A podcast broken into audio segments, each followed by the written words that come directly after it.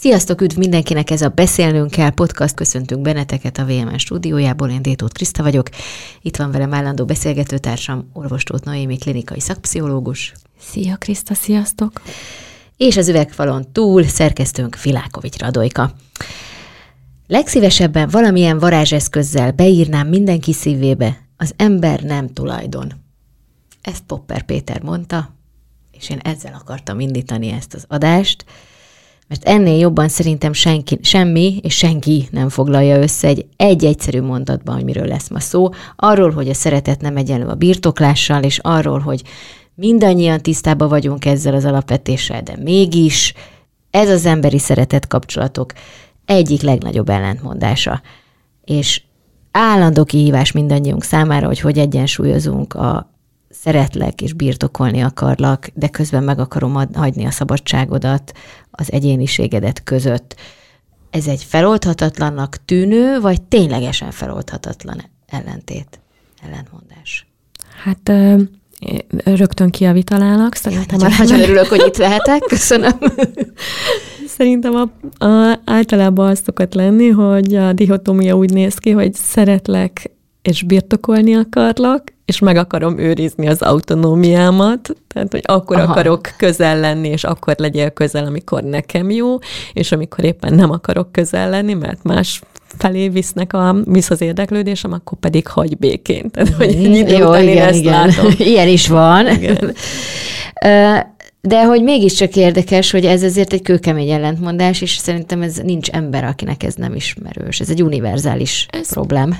Persze, ez, ez a, az emberi lét az tele van ilyen ellentmondásokkal, ezek adják fel a legnagyobb leckét, és ezek, ezekkel nehéz valahogy így ebben egyensúly állapotot találni, mert általában az egyensúly az egy, egy-egy pillanatra vonatkozik, vagy egy-egy időszakra, és aztán utána, hogy megyünk előre az életbe, fejlődünk mi, fejlődik a párkapcsolatunk, akkor ami tegnap még komfortos volt, jó volt, szerettük, azt ma, ma már nem szeretjük, vagy ö, én már nem szeretem, a másik meg még szereti. Szóval, hogy, ö, hogy nagyon sok mindent kellene összehangolni. A bennünk lévő, egymásnak ellentmondó igényeket, vágyakat, szükségleteket, a, az életünk változásával megjelenő ö, a régihez képest ellentmondó vágyakat, szükségleteket, igényeket, és mondjuk amiben a másik éppen aktuálisan van. Szóval, hogy nagyon sok mindent kellene valahogy összehangolni, és ez valljuk be őszintén,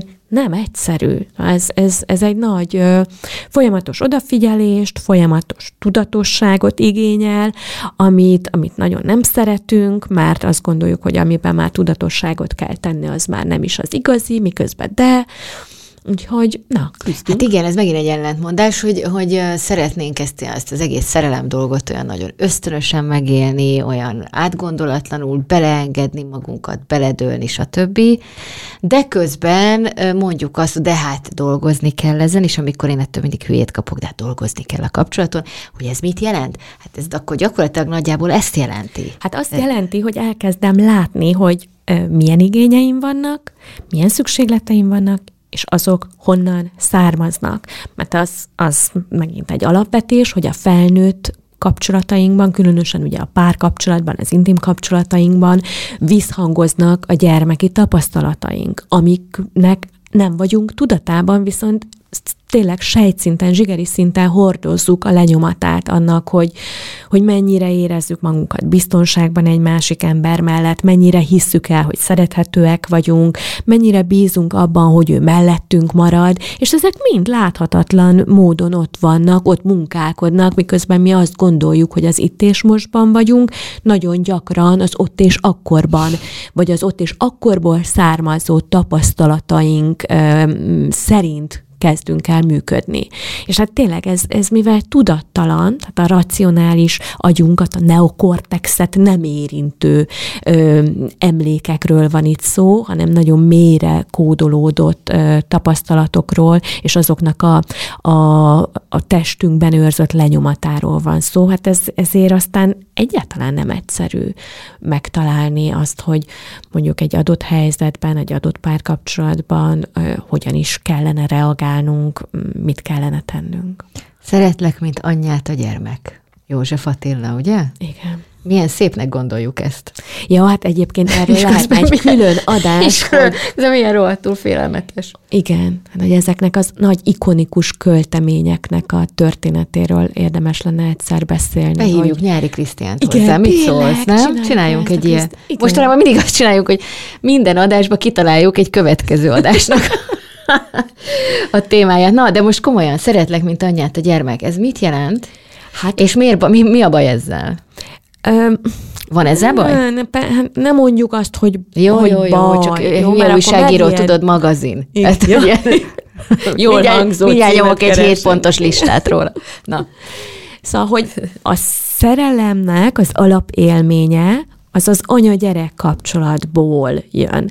Hát egyszer szerintem egy adásban erről beszéltünk már, hogy, hogy a legelső élményünk az a szimbiózisé, hiszen a, a, mindannyian az anyaméből jövünk, ahol megéljük azt, hogy hogy nem vagyunk egyedül. Totál összeolvadás. a totál összeolvadás, hogy, hogy ott van a másiknak a szívdobbanása, hogy érezzük az ízét annak, amit ő éppen megevett, hogy együtt mozgunk, hogy ringatózunk.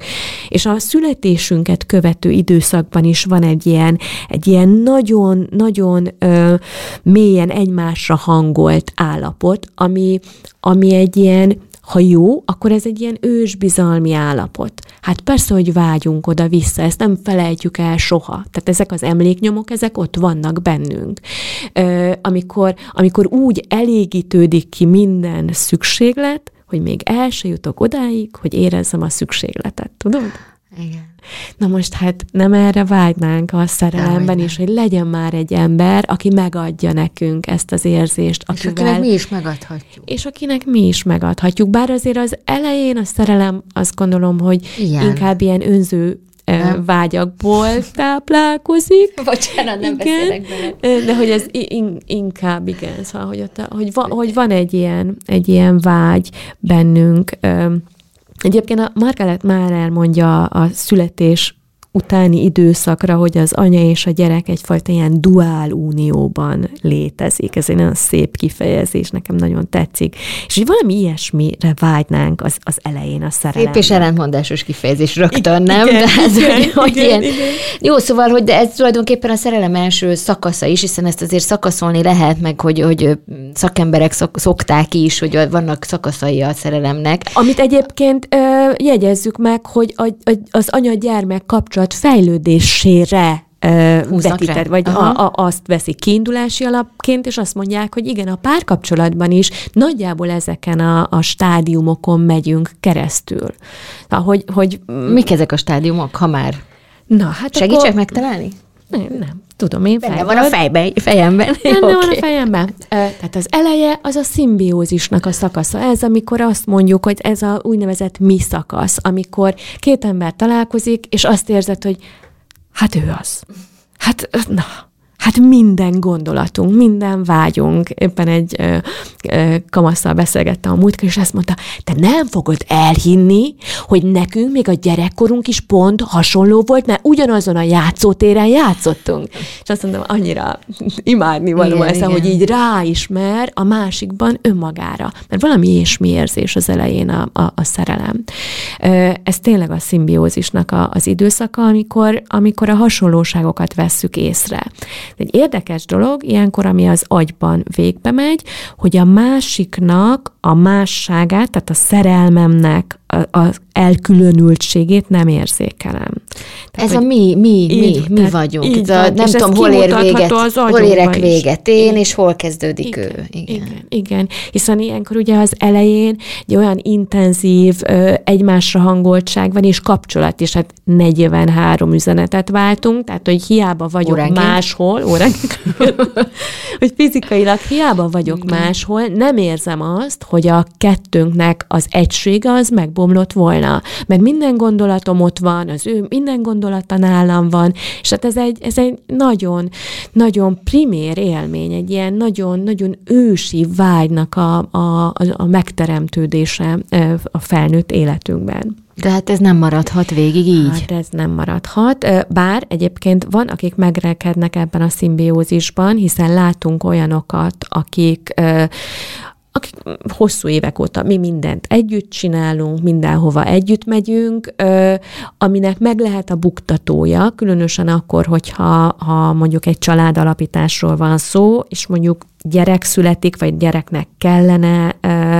születnie, és akkor kiderül az például mondjuk a, a meddőség esetén, hogy annyira erős ez a szimbiózis, hogy igazából mind a két fél retteg attól öntudatlanul, hogy mi lesz, hogyha bejön a gyerek, mint egy harmadik, ugye akkor a, a, a párkapcsolatból egy ilyen háromszög kapcsolat lesz. Az mindig egy, egy alkalmazkodást igénylő időszak, amikor kettőből három lesz, és hogy ezt mennyire tudjuk megugrani és akik például szorongóan kötődnek, és nagyon közel szeretik tudni magukhoz a másikat, mert akkor érzik magukat biztonságban, kizárólag akkor, amikor nagyon-nagyon közel van a másik, megijedhetnek attól, hogy bejön a gyerek, és befurakodik kettőnk közé. Ezt így paciensem mondta is, hogy tulajdonképpen, amikor arról kezdtünk beszélgetni, hogy hát miért késik a, a baba,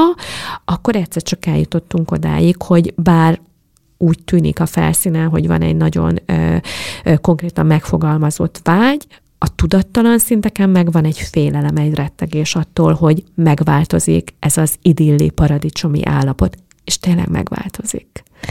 A, a, egy párkapcsolatnak az egészséges fejlődése az a szimbiotikus szakasz után hogyan kellene, hogy alakuljon, vagy hogyan alakul?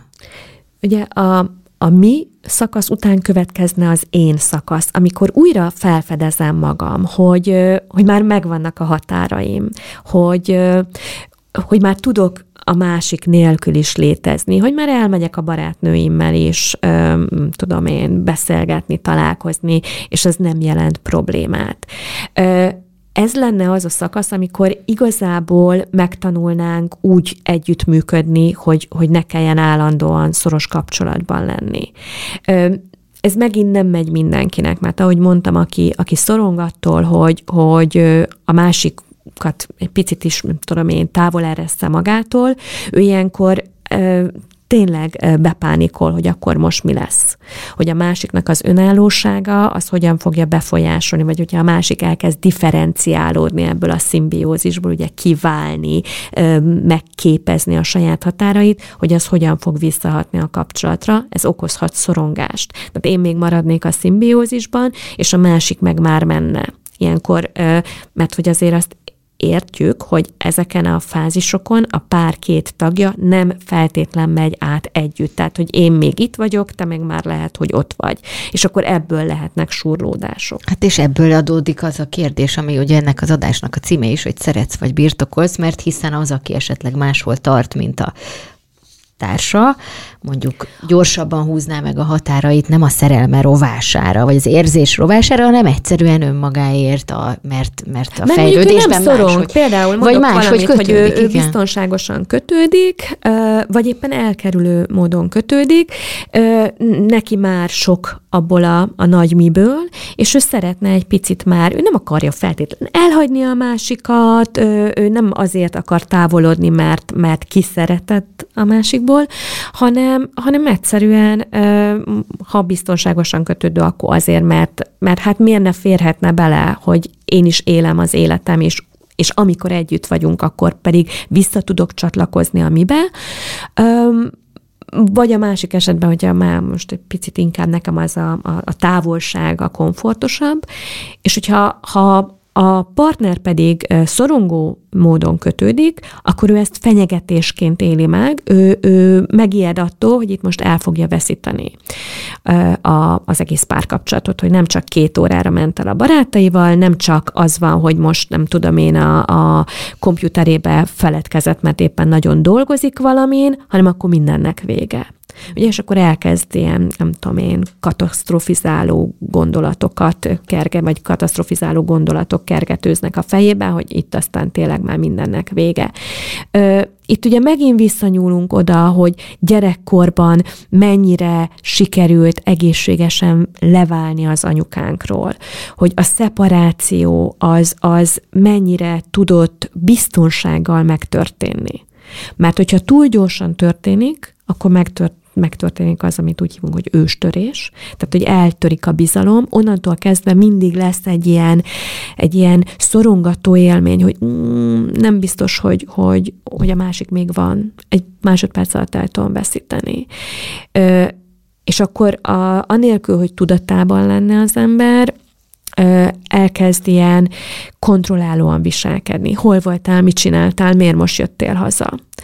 Mm, ezt meg szokták sínleni azért miért a dolgozol állandóan? Miért dolgozol állandóan? Miért olyan jó volt, amikor még összebújva filmeztünk, és megnéztünk egy nem tudom én teljes évadot, és közben öleltél, és egy másodpercre még mosdóba sem, vécére sem mentél ki, tudod? Tehát, hogy jönnek ezek a, ezek a nagyon ö, szintén ilyen, ilyen ö, csecsemőkori igények, hogy, hogy hagyja a dagatruhát másra, és hogy velem, velem, velem foglalkozzál, velem legyél. Ezeket nehéz megélni mind a két fél számára, aki, aki tud az énben is lenni, neki ez tényleg folytogató. A másik oldalon, aki csak amiben tud létezni, neki pedig egy ilyen végtelen fenyegető, elnyelő rettegés az, amikor azt érzi, hogy a másik távolabb kerül. Tudják egymást segíteni, vagy ezt a helyzetet segíteni a párkapcsolat tagjai? Tehát, hogy a, ahhoz, hogy egy élet párkapcsolatig eljussanak, van, van egyáltalán esély, hogy két ilyen különböző kötődésű ember találjon valamiféle működőképes megoldást erre? Van, igen. Ugye azt szoktuk mondani, hogy kapcsolatokban sérülünk, és kapcsolatokban gyógyulunk. A másik, az meg tud sebezni, különösen ugye, ahogy mondtam, gyerekkorban a, a, a legelső kapcsolódásunkban tudunk nagyon mélyen megsebződni, de aztán ezeket a sebeket lehet gyógyítani, vagy gyógyítgatni. Ha szerencsénk van, akkor egy olyan párunk van, aki tud biztonságosan kötődni, aki nem ijed meg, és nem követelőzésnek éli meg azt, amikor, amikor mondjuk a szorongó ember ilyen számon kérővé válik. Mert azért az tud, az nem mindig olyan, hogy ne hagyj el, ne hagyj el, hanem az tud olyan lenni, ez ahogy mondtam, hogy már megint hol voltál. Hát nem igaz, hogy nem számíthatunk rád, én már nem is vagyok fontos.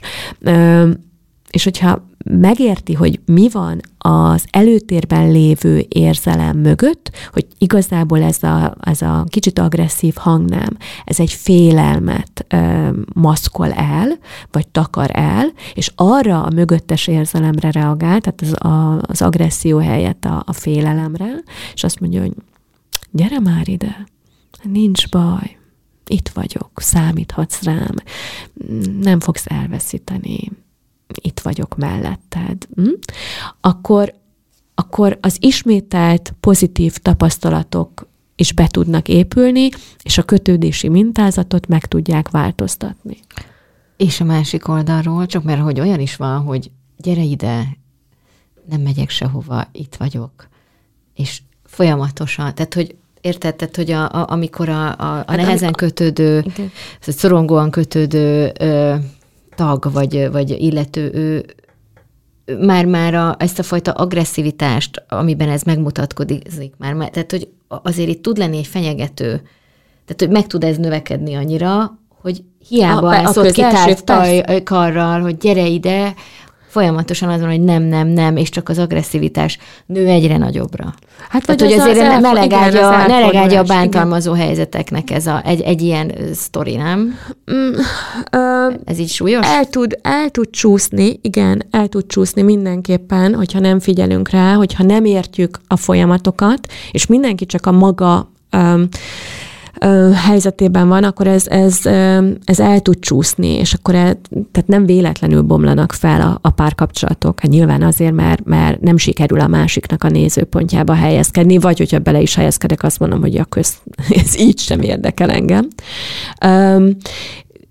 De az lenne a legfontosabb, és egyébként van kötődés alapú felnőtt párterápia, tehát ami azt veszi figyelembe, hogy a pár két tagjának milyen a, a kötődési mintázata és azt célozza meg, hogy kezdjék el érteni a saját mintázatukat, és kezdjék el megérteni a párjukat is, mert hogy folyamatosan hatunk egymásra. Tehát, hogy a két ember azt úgy kell elképzelni, mint hogyha egy ilyen végtelen jelet rajzolnánk, ezt nyugodtan lerajzolhatja bárki, és akkor az egyik része a végtelennek az vagyok én, a másik meg a párom, és folyamatosan oda-vissza, oda-vissza hatunk egymásra, és ráadásul a felszíni viselkedésemmel hatok a másik tudattalamban lévő sérülésére, amivel am, aminek következtében ő mutat egy felszíni viselkedést, amivel megint hat az én tudattalan sérülésemre. Tehát, hogy így nyomogatjuk egymás gombját, ezt így szoktuk mondani, hogy, hogy pont ott tud bántani a szerelmünk, ahol a legjobban fáj. Hát ezért. Um, hogy néz ki egy érett párkapcsolat? Tehát az a szakaszolásnak ugye a, a, a, a kvázi célja, vége, uh-huh. stb., amikor Jöttek. eljutunk a miből az énig. A, a, Igen, a... utána jön az ők, amikor már kifelé figyelünk, tehát amikor, amikor ugye a mibe, a kettőnkre figyelünk, az énbe elkezdnek differenciálódni, és a saját határaimat, a saját ö, ö, létezésemet, identitásomat ö, kezdem el ismét megélni és, és, és szeretni, és aztán a következő szakasz az ők szakasza. Ez általában az az időszak, amikor az emberek már így nagyon a munkára koncentrálnak, barátokra koncentrálnak, tehát hogy van egy ilyen kifelé figyelés, amikor, amikor a, a kapcsolatoknál, mit tudom én, nagyobb történetek, önmegvalósítás, meg, meg ahogy mondtam, tényleg a teljesítmény, a munkavilága az, ami, ami leginkább um, leköti a figyelmünket. Ezt egyébként a gyakorlás időszakának hívjuk. Tehát amikor elmegyek, kint vagyok a világba, megélem az ottani énemet, és aztán visszacsatlakozom, mint a gyerekek is, hogyha láttunk már, vagy volt a, a, már akkorák a gyerekünk, hogy ez, már láttuk azt az időszakot, amikor mondjuk a játszótéren ő elmegy, homokozik, nem tudom, mi játszik a társaival, és aztán visszajön. Bebecsekkol, igen. Igen, bebecsekkol, így van. Így van, tehát hogy amikor így, így gyakorolja az, az önállóságot. Öm, és aztán a következő szakasz az, a, a, amikor a te válik fontossá, tehát amikor megint befordulunk a párkapcsolat felé, és a másik, amikor már olyan, olyan érettebben tudod értékelni a, a másiknak a, a, a lényét, és felé tudsz fordulni, és aztán a, a következő, ahova uh, jó lenne eljutni, az Hova pedig tartunk. már az érett párkapcsolat, amikor már uh, egyszerűen annyi mindent megéltünk, már tudjuk egymásnak a gyengéit, az erősségeit, elnézőek tudunk lenni a gyengességeivel, nagyon fel tudjuk emelni az értékeit. Ugye egy párkapcsolatban az elején mindig csak a, a, az értékeit látom a másiknak, és szinte szemellenzősek vagyunk, nem vesszük észre a, a gyarlóságait, a gyengességeit. Az érett párkapcsolatban már olyan megbocsátóan és elnézően és elfogadóan vagyunk a másikkal, mert már, meg ráadásul ott már van egy olyan tapasztalat is, hogy lehet a másikra építeni. Mm. Hát ezeken a stádiumokon kellene szerencsés esetben végigmenni, és hát azt látjuk, hogy ez a, ahogy a, a gyerekkori szeparáció, individuáció, ahogy Margaret Mahler hívja ezt a, a folyamatot, az autonóm énné válásnak a folyamatát, ahogy ott sok elakadást mm, lehetséges, úgy a párkapcsolatainkban is gyakran el tudunk akadni. A, a, ugye nagyon sokat beszélünk ezekben az adásokban a kötődésről, hiszen mindennek a, vagy nagyon sok mindennek ez a ez a gyökér, itt keresendő a gyökér probléma, de azért a kötődésen túl környezeti faktorok is erő, elég erősen szerepet játszanak abban, hogy hogy viselkedünk egy párkapcsolaton belül, hogy, a, hogy mennyire szeretünk jól, hogy hogy állunk a birtoklás, a féltékenység, a, tényleg a dominancia, vagy éppen az önalávetés kérdéséhez. Mi minden hat ránk, gondolom például a szüleinknek a viselkedése az ő saját párkapcsolatukon belül, hiszen az egy elsődleges minta, amit magunk előtt látunk nap mint nap gyerekként. Így van, a, a gyerekek megfigyelik anélkül, hogy bárki, nem tudom én, szavakba formálná nekik, hogy hogyan kell, vagy hogyan élnek együtt a szüleikük, ezt megfigyelik, és ezt elraktározzák. És ez egy olyan mintává válik, ami felnőtt korukba jelentősen befolyásolja a kettőjük párkapcsolatát, akár például ez, hogy a, a hatalom, az hogy oszlik meg egy párkapcsolatban. A hatalom az mind, ez minden párkapcsolatban, minden emberi kapcsolatban, a párkapcsolatban meg különösen kérdés, hogy ki az erősebb fél, ki mire hathat, hogyan tudjuk egymást befolyásolni ez rendben is van, tehát hogy az, hogy egy párkapcsolatban hatunk egymásra és befolyásoljuk egymást, ezzel nincsen probléma. Tehát, hogy nem ilyen értelemben az, hogy ilyen hatalmi viszonyok megjelennek a párkapcsolatban, attól nem kell megijedni, hanem hogy ezt hogyan juttatjuk kifejezésre, hogyan érjük el a célunkat. Ugye ez az önalávetés is egy ilyen tulajdonképpen lehet a hatalom gyakorlásnak egy, kontrolláló dolog. egy eszköze, hogy, hogy lám, én annyira uh, szeretlek téged, én mindent megadok neked, és ezzel bekötöm a másikat, mert neki ez egy jó érzés, hogy van valaki, aki ennyire odafordul. És akkor ezt, ezt lehet most idézőjelbe használni is, vagy lehet, hogy nem is kell feltétlenül idézőjelbe vagy te, idézőjelbe tenni, hogyha ez mondjuk egy ilyen bevett gyakorlattá válik, hogy, hogy ezzel az alázatos odafordulással magunkhoz kötni. Itt azért persze benne van a félelem attól, hogy mi van, ha. Hogyha nem ezt csinálom, akkor elhagy.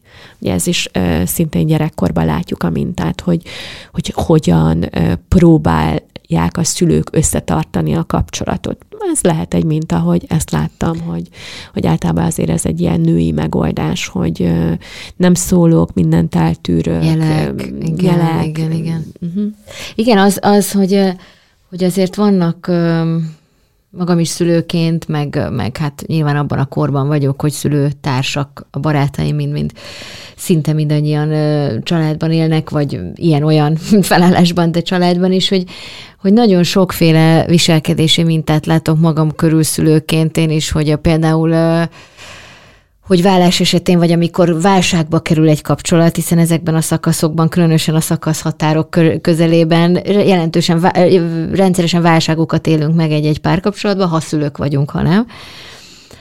És hát gyerekként végignézzük akár a saját szüleink esetében is, hogy hogy oldunk meg problémákat, hogy adott esetben hogy állunk fel a padlóról, hogy adott esetben válunk vagy maradunk, hogy milyen okból válunk vagy maradunk, stb. Tehát, hogy azt próbálom letapogatni, hogy hogyan hat ránk ez konkrétan, hogy például én elvált szülők gyereke vagyok, én azt láttam, én láttam, hogy anyám beletörik a vállásba. Láttam, ahogy ahogy az atomjaira hullik, láttam, ahogy a szüleim nagyon nehezen kommunikálják ezt végig egymással, nehezen segítik egymást.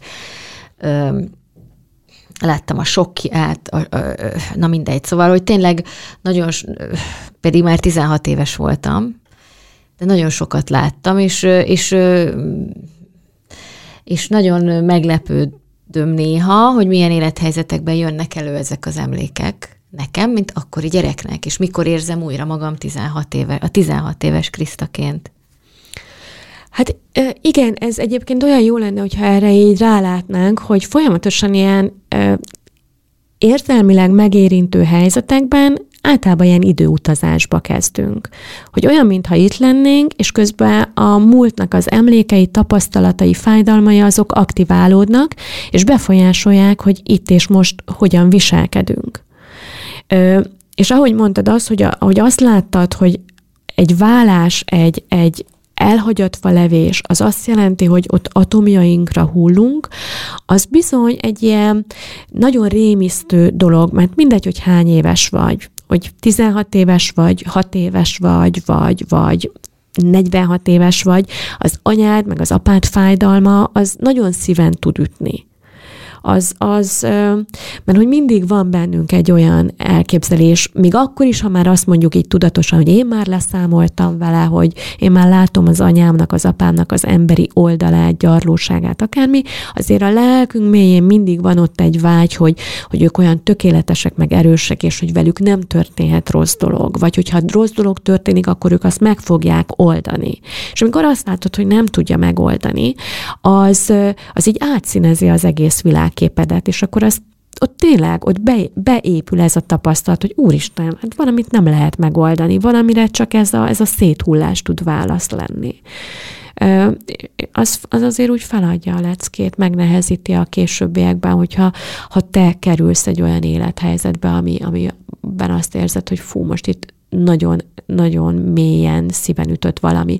Meg tudod azt, hogy amikor a kötődésnek a tárgyát elveszíted, az egy végtelenül fájdalmas élmény. A kötődés tárgya ugye az, akit szeretek, akivel múltam van, akivel élményeim vannak, akire számítok, akivel jövőt tervezek. És hogyha mindez elvész, ráadásul úgy, hogy én ezt nem akarom, hogy elvesszen, az, hát az egy gyász, az egy, az egy nagyon komoly vesztességélmény, és az nagyon fájdalmas. Um, beszéljünk egy kicsit a féltékenységről, hiszen ha birtoklás és szeretet, akkor ez egy, ilyen, ez egy olyan téma, amit nem lehet megkerülni, hiszen a birtoklási vágy a leggyakrabban a féltékenységben ölt testet. Mit érzünk, amikor féltékenységet érzünk? Egyáltalán kiről, meg miről szól ez az érzés? Egy fenyegetettséget élünk meg, hogy elveszítjük a szeretetnek a tárgyát.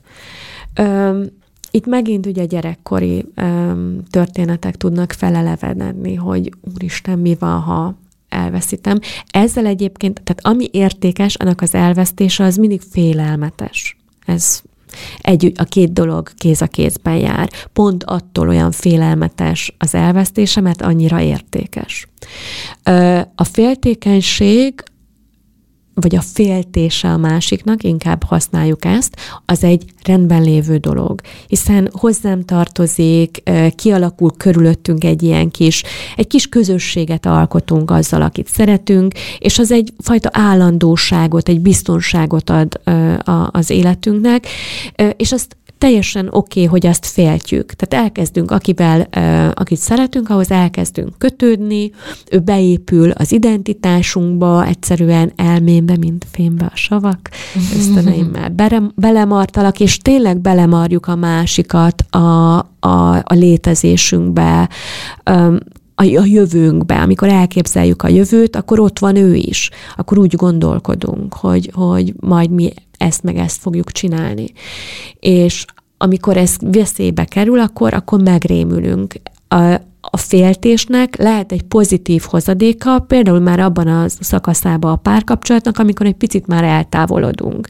És akkor azt látom, hogy hm, nézd már olyan, olyan ö, egy társaságban, hogy beszélget azzal a másik emberrel. Figyelmet kap. Kap figyelmet, és látom azt, hogy csillogó szemmel néznek rá, én meg már úgy megszoktam, már, már nem is emlékszem, mikor csillogott utoljára, azt hiszem, amikor ránéztem, és akkor így, így ez egy picit energetizálhatja a kapcsolatot. Tehát, hogy a, az ilyen típusú féltékenységnek lehet egy nagyon pozitív hozadéka, és lehet a kapcsolat megtart, válhat a kapcsolat megtartó erejévé.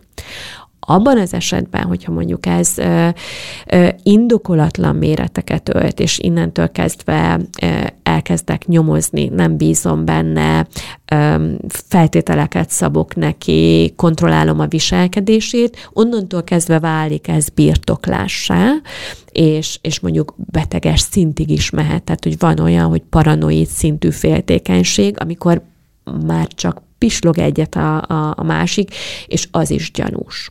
És akkor így jönnek a különböző, vagy nyíltan vállalt, vagy kevésbé nyíltan, és mondjuk a, a titokban öm, gyakorolt ilyen, ilyen ö, nyomozgatások, lekövetések, hol van, mit csinál, tudom én, ebbe bele tudja magát tekerni az ember. Szóval, hogy, hogy ez olyan, hogy, hogy elindulsz ezen a gondolatmeneten, és hogyha ha nagyon bizonytalan a te kötődési mintázatod, akkor ebben nagyon könnyen e, így, így belecsúszt. Egy ilyen negatív spirál kialakul, és akkor már azt se hiszed el neki, amit, amit kérdez. Uh, és hát, egy... na, persze, hogy ez rombolja a kapcsolatot, tehát hogy nem is kérdés, hogy, hogy ez, egy, ez egy nagyon pusztító ö, viselkedés, megműködés. Mennyire van benne mondjuk ebben a képletben a féltékeny félnek az önbizalom hiánya, az önértékelési problémái. Szokták ezt mondani, hogy ez rólad szól, ez nem rólam szól, én nem nézek senki másra, stb. stb. Jó, hát azért azért úgy szoktuk kezdeni, amikor valaki mondjuk azzal jelentkezik, hogy ő rettenetesen féltékeny, és akkor meg szoktuk kérdezni, hogy és tessék mondani, van-e oka a féltékenységének, mert hogyha mondjuk valaki éppen kiderítette, hogy hozzá hűtlen volt a párja, és ezért féltékeny, akkor, akkor ugye, van. Hát Nyilván. akkor van. Igen. Akkor van, akkor, akkor egészen másról fogunk beszélgetni, mint hogyha azt mondja, hogy nem, egyáltalán nincs okom a féltékenységre, egészen biztos, de hát ugye ez megint egy olyan dolog, hogy mi biztos?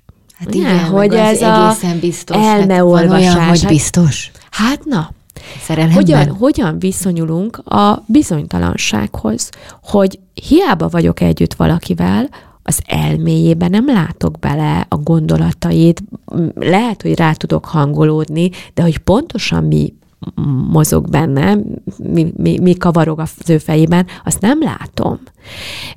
És a kérdés az, hogy, hogy én egyénként hogyan vagyok ezzel a bizonytalansággal. Yeah. És akkor ez ilyen értelemben nem róla szól, hanem rólam szól. De hát azért van, ami a másikról szól, mert hogyha valaki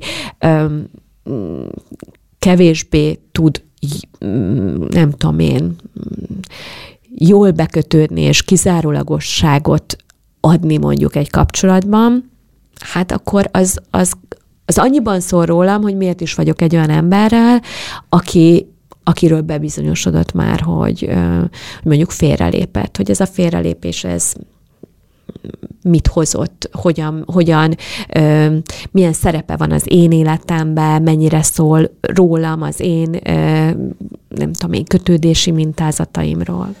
A, a, látsz biztosan mindenféle ö, példát a praxisodon belül arra, hogy mi történik egy félrelépés után.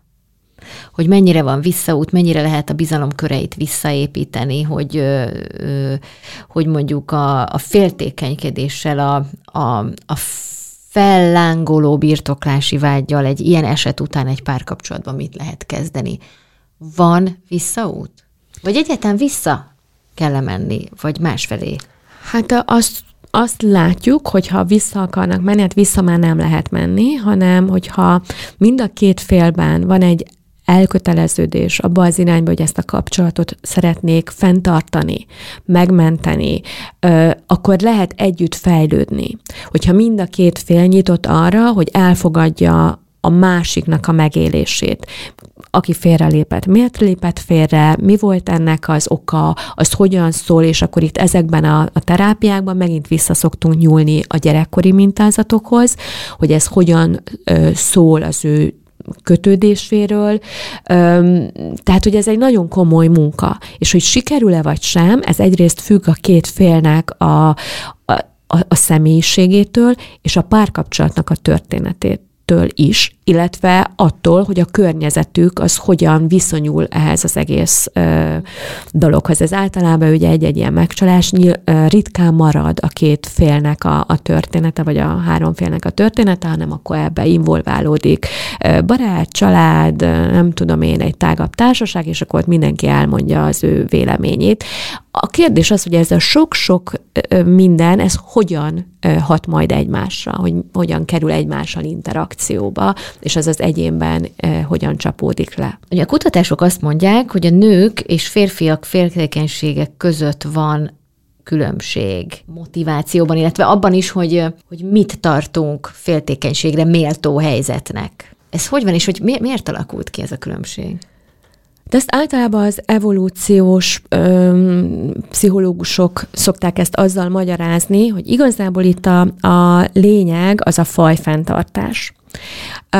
És hogy ez, ez a magyarázat, hogy ki mire és miért féltékeny, és ezért mondják azt, hogy, hogy a nők azok inkább arra szoktak érzékenyen reagálni, hogyha azt látják, hogy a páruk érzelmileg bevonódik egy másik emberrel való kapcsolatba, és nem feltétlenül kell, hogy ott bármiféle ilyen szexuális vonzalmat vagy valamit fedezzenek fel, hanem hogy van valaki, akivel én olyan, olyan jó lelkitárs vagyok, na attól, attól általában ők nők így meg szoktak rettenni, mert az veszélyezteti, ugyanis evolúciósan ugye ahhoz, hogy sikeresen felneveljük az utódokat, ahhoz arra volt szükségünk, hogy ezt valami fajta ilyen ö, párkapcsolati formában tegyük, hiszen a nő kivonódik egy időre a, a létfenntartáshoz szükséges javak megszerzéséből azzal, hogy mondjuk várandós, és egy, egy, egy pici baba leköti az ő erőforrásait. Tehát, hogy kellett neki egy partner, aki táplálja, megvédi, vigyáz rá. És ennek a partnernek az elvesztése az nem csak neki fájdalmas, hanem veszélyezteti az utódnak a, a túlélési esélyeit. Tehát, hogy nagyon kellett arra figyelni, hogy merre néz, és merre alakít ki a partner érzelmi kapcsolódásokat. És ugye ezt annyira megtanultuk, hogy ezt ma is így figyeljük. De egy egészen érthető magyarázat, ugye? Ezzel szemben mondják az evolúciós pszichológusok, a férfiak inkább arra érzékenyek, hogyha a nő mondjuk szexuális kapcsolatba lép, hiszen akkor ma már ugye tud, könnyen lekövethető, hogy a gyereknek ki a biológiai apja, de hát ez évezredeken, évmilliókon keresztül ez nem így volt. Tehát, hogy arra kellett nagyon figyelni, hogy nehogy véletlen ott a bokorban megtörténjen valami, és aztán kiderül, hogy felnevelte valaki másnak a, a gyerekét. Hát ezek a magyarázatok. Aztán utána, hogy egyénileg éppen mire vagyunk érzékenyek, és mi az, ami beindítja bennünk azt a félelmet, hogy elveszítjük a másikat, és ez milyen méreteket ölt, hát az már a mi egyéni saját történetünk, és, és persze ezek a magyarázatok így segíthetnek így a nagy általánosság, nagy, nagy általánosságban megérteni a, a párkapcsolatoknak a működését, a féltékenységnek a, a lélektanát, de azért amikor egy-egy emberrel, egy egyéni történettel ismerkedünk, akkor ott számtalan más árnyalat is megmutatkozik. Hát meg a személyiségünknek olyan része, hogy mint például az önkontroll. Mert kicsit beszéljünk még itt a végén, az utolsó, tudom, 10 percben arról, hogy, hogy mi is ez, hogy honnan van bennünk, vagy nincs bennünk, mennyire része, mennyire velünk született, mennyire tanult dolog ez, hiszen a birtoklási vágy, azt értem, hogy csecsemőkor szimbiózis, elvesztéstől való félelem, stb., hogy a szerelem és a hatalom és a kontor De, hogy, de várj, hogy a, ha, de... a birtoklási vágy az annyira mélyen bennünk van, hogy, hogy nagyon könnyen mondjuk az dolgokra, hogy a miénk, és ami a miénk, azt valahogy így a kiterjesztett énünknek a részeként éljük meg, hogy például csináltak egy olyan kísérletet, hogy Annyi történt, hogy csak röviden így megérinthették mondjuk egy, egy bögrét a kísérleti alanyok, abból ittak, megérintették, és aztán utána megkérdezték tőlük, hogy akkor ez a bögre, vagy egy másik bögre tetszik jobban, melyiket, melyiket érzik magukhoz közelebb állónak. Hát amihez hozzáértél, az már az úgy... Az enyém. Ama, arra már úgy rákerül az Aha. enyém cím, címke. Szóval, hogy, hogy ez, ez nagyon ott van bennünk. Ugye ez, az ember úgy szereti a világát berendezni, hogy, hogy a barlangom, a nem tudom, én gondolom innen indulhatott mm. ez az egész történet, az én kis magam által megművelt kis földterület, hogy, hogy, hogy az énünk az nem csak a fejünk búbjától a talpunkig terjed, hanem így, így kiterjesztjük.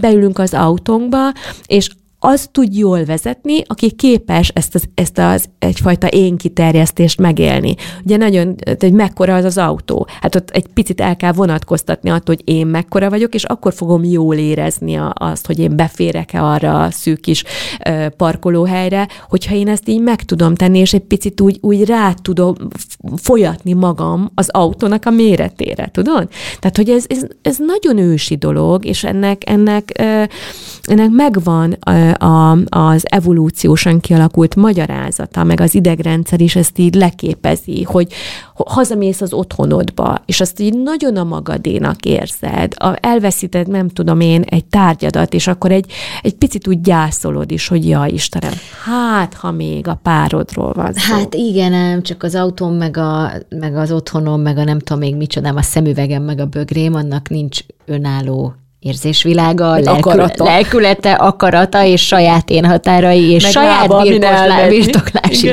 vágya, és a többi, és sérülései, és kötődési problémái. Éppen ezért érdekes az, hogy hogy oké, okay, hogy ez egy ősi dolog, és, én, és elfogadjuk azt, hogy hát ilyen az ember, na de hát itt mi társas kapcsolatokban próbálunk együtt élni, és működtetni, és eljutatni, ha, ha, ha komolyan gondoljuk, akkor mondjuk egy érett kapcsolatig a, a nagy kezdeti szimbiózist, és hogy ehhez viszont szükség van arra, hogy valamiféle önkontrollunk, ennek a birtoklási vágynak valamiféle kontrollt szabjunk. Ja, igen, Na, ez így van. Ez erre vonatkozik a kérdésem, Na. hogy hogy miért, tehát hogy azt értem, hogy miért ennyire könnyű az érzelmeink rapságában élni, mert ugye ez annyira ősi. És egyébként a Mérő Lászlónak az ELTE pszichológusának előadásában volt egy olyan nagyon jó elszólá, vagy ilyen nagyon jól fogalmazta ez meg, hogy, a, hogy az érzelmek és az értelem működése néha azért összeférhetetlen, mert az ezekért felelős agyterületeket az evolúció összegányolta.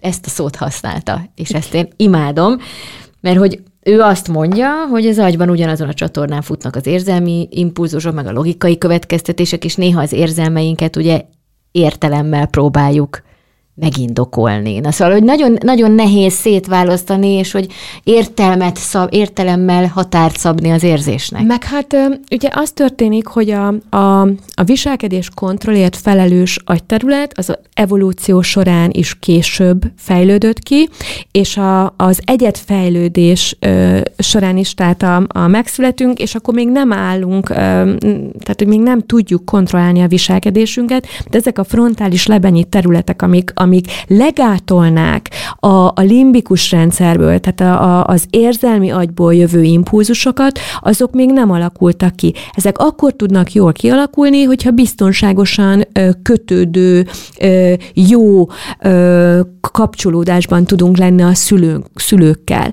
Na akkor ezek jól behúzalózódnak. Ha nem, és ezt látjuk, hogy ö, körülbelül a, a 2013-as kutatási eredmények szerint a magyar lakosságnak csupán a 30%-a kötődik biztonságosan, a 70% pedig bizonytalanul kötődik. Ez nem csak annyit jelent, hogy bizonytalanul kötődünk, hogy van egy címkénk, hanem azt jelenti, hogy például nem tudjuk legátolni ezeket a, a feltörő impulzusokat, hogy magával ragad a rettegés, a félelem, hogy el fogom a másikat veszíteni. Tehát, hogy igazából ahhoz, hogy a korai sérülésünket jól tudjuk kezelni, és a birtoklásból e, el tudjunk jutni egy érett párkapcsolatig, ahol már, már nem kell, hogy fogjam a másikat, már nem rettegek attól állandóan, hogy elhagy, már nem is választok olyan párt, aki egyébként feltételezhetően el fog hagyni, tehát az ismétlési kényszeren is túl vagyok. Na, ahhoz kell az, hogy itt a, az idegrendszeremet is fejleszem, hogy az érzelmi önszabályozásnak a, a technikáját elsajátítsam. És akkor az történik, hogy lehet, hogy látok valamit, vagy lehet, hogy jön egy impulzus, hogy ja Istenem, most mm, lehet, hogy elveszítem. Eláraszt. Eláraszt a dolog, a dolog de vissza tudom szabályozni magam. Mert mondjuk már meglátom a kapcsolatot, hogy nem, ez most egy ilyen, nem tudom én, jött egy illat, jött egy, egy amúgy is most egy, nem tudom én, összevitatkoztam a főnökömmel, ergo egy ilyen bizonytalanabb helyzetben vagyok, a stressz szinten megemelkedett, és ennek hatására egy, egy teljesen ártatlan dolgot én most benéztem. És Jó, akkor le tudom magam. Tehát magyarul akkor, akkor, akkor az a fajta önismereti munka, az megsporolhatatlan ebben a bizonyos fékentartási folyamatban, tehát hogy a birtoklási vágyat, meg ezeket a nagyon ősi, érzelmi, ösztönös dolgokat, fél, ugye hát a társas kapcsolataink, meg a párkapcsolataink érdekében féken tartsuk, hogy, hogy ismerjük meg, hogy mi a gyökér probléma. Hogy ez honnan, hogy hogyan kötöttem a szüleim, hol törtek el dolgaim, hol szakadtak meg bizalmi körök, hol, mit hozok otthonról, nézek rá az anyámra, nézek rá az apámra, nézek rá az anyámra és az apámra, hogy ott mik voltak, erre nézek rá, oké. Okay. Tudom azt, hogy hol választok mindig rosszul, miért lépek látszólag mindig ugyanabban a folyóba. Érzem, hogy eláraszt, a, a, hogy elönt a nem tudom micsoda, ami titeket el szokott önteni, és akkor vannak ennek technikái, hogy én ezt így megfogjam, és azt mondom, hogy most tehát, hogy van, ezt lehet gyakorolni? Hát, hát persze, hogy lehet gyakorolni. Hát, hogyan? Van. Hát mindfulness technikával, EMDR terápiában, Az hogyha mi? olyan, ez egy, ez egy traumaterápia, egy ilyen szemmozgásos deszenzitizációs terápia, tehát ami, ami segít ezeket a korai sérüléseket átírni, és, és kordában tartani a, a, a, a feltörő feszültségünket. Oké, okay, tehát akkor ezt tudjuk gyakorolni, meg tudunk tanulni jól szeretni, meg tudunk tanulni igen. áthúzalozni magunkat. És jó, hát ezt mondjuk ki mindig, mert ez tök fontos, mert hogy olyan könnyű az evolúcióra mutogatni, meg a, az ősi, meg József Attilára, meg nem tudom még. Tehát érted? Tehát ez szerintem tök fontos, hogy kimondjuk itt a végén, hogy, hogy oké, okay, el vagyunk cseszve, ki, ki, ki milyen mennyiség vagy, vagy mértékben, de hogy nem kellene így maradnia. Hát ennek egyáltalán nem kell így maradnia. A pszichoterápia pont erről szól, hogy egyrészt meglátod az összefüggéseket a jelenlegi életed, a te saját gyerekkori történeted, a családod akár transgenerációs sérülései között, hogy aha, az történt, ennek itt és most ez a, a hatása, és hogy elkezded átírni, és ennek egyik része ezeket a, a, a traumatikus élményeket, kötődési mintázatokat, és ennek egyik nagyon fontos része, hogy megtanulod azokat a technikákat, amivel kordában tudod tartani a, az idegrendszerennek a működését. Ez az úgynevezett érzelmi önszabályozás, amit igen, lehet tanulni. És akkor erről is csinálhatunk majd egyszer egy külön adást. Radojka, írt föl, Léci. Szuper, összeállt még nem tudom hány, hány évad itt nekünk. Nagyon szépen köszönöm, Noémi. Én is Egy köszönöm. élmény volt újra. Jövünk jövő héten is. Nektek is nagyon szépen köszönöm a figyelmet. Ez volt a Beszélnünk kell, Szeretsz vagy Birtokolsz című adása. Orvostót Noémivel, Détót Krisztával és az üvegfalon túl Vilákovics Radojka szerkesztőnkkel. Mindenkinek szép napot, sziasztok! Sziasztok!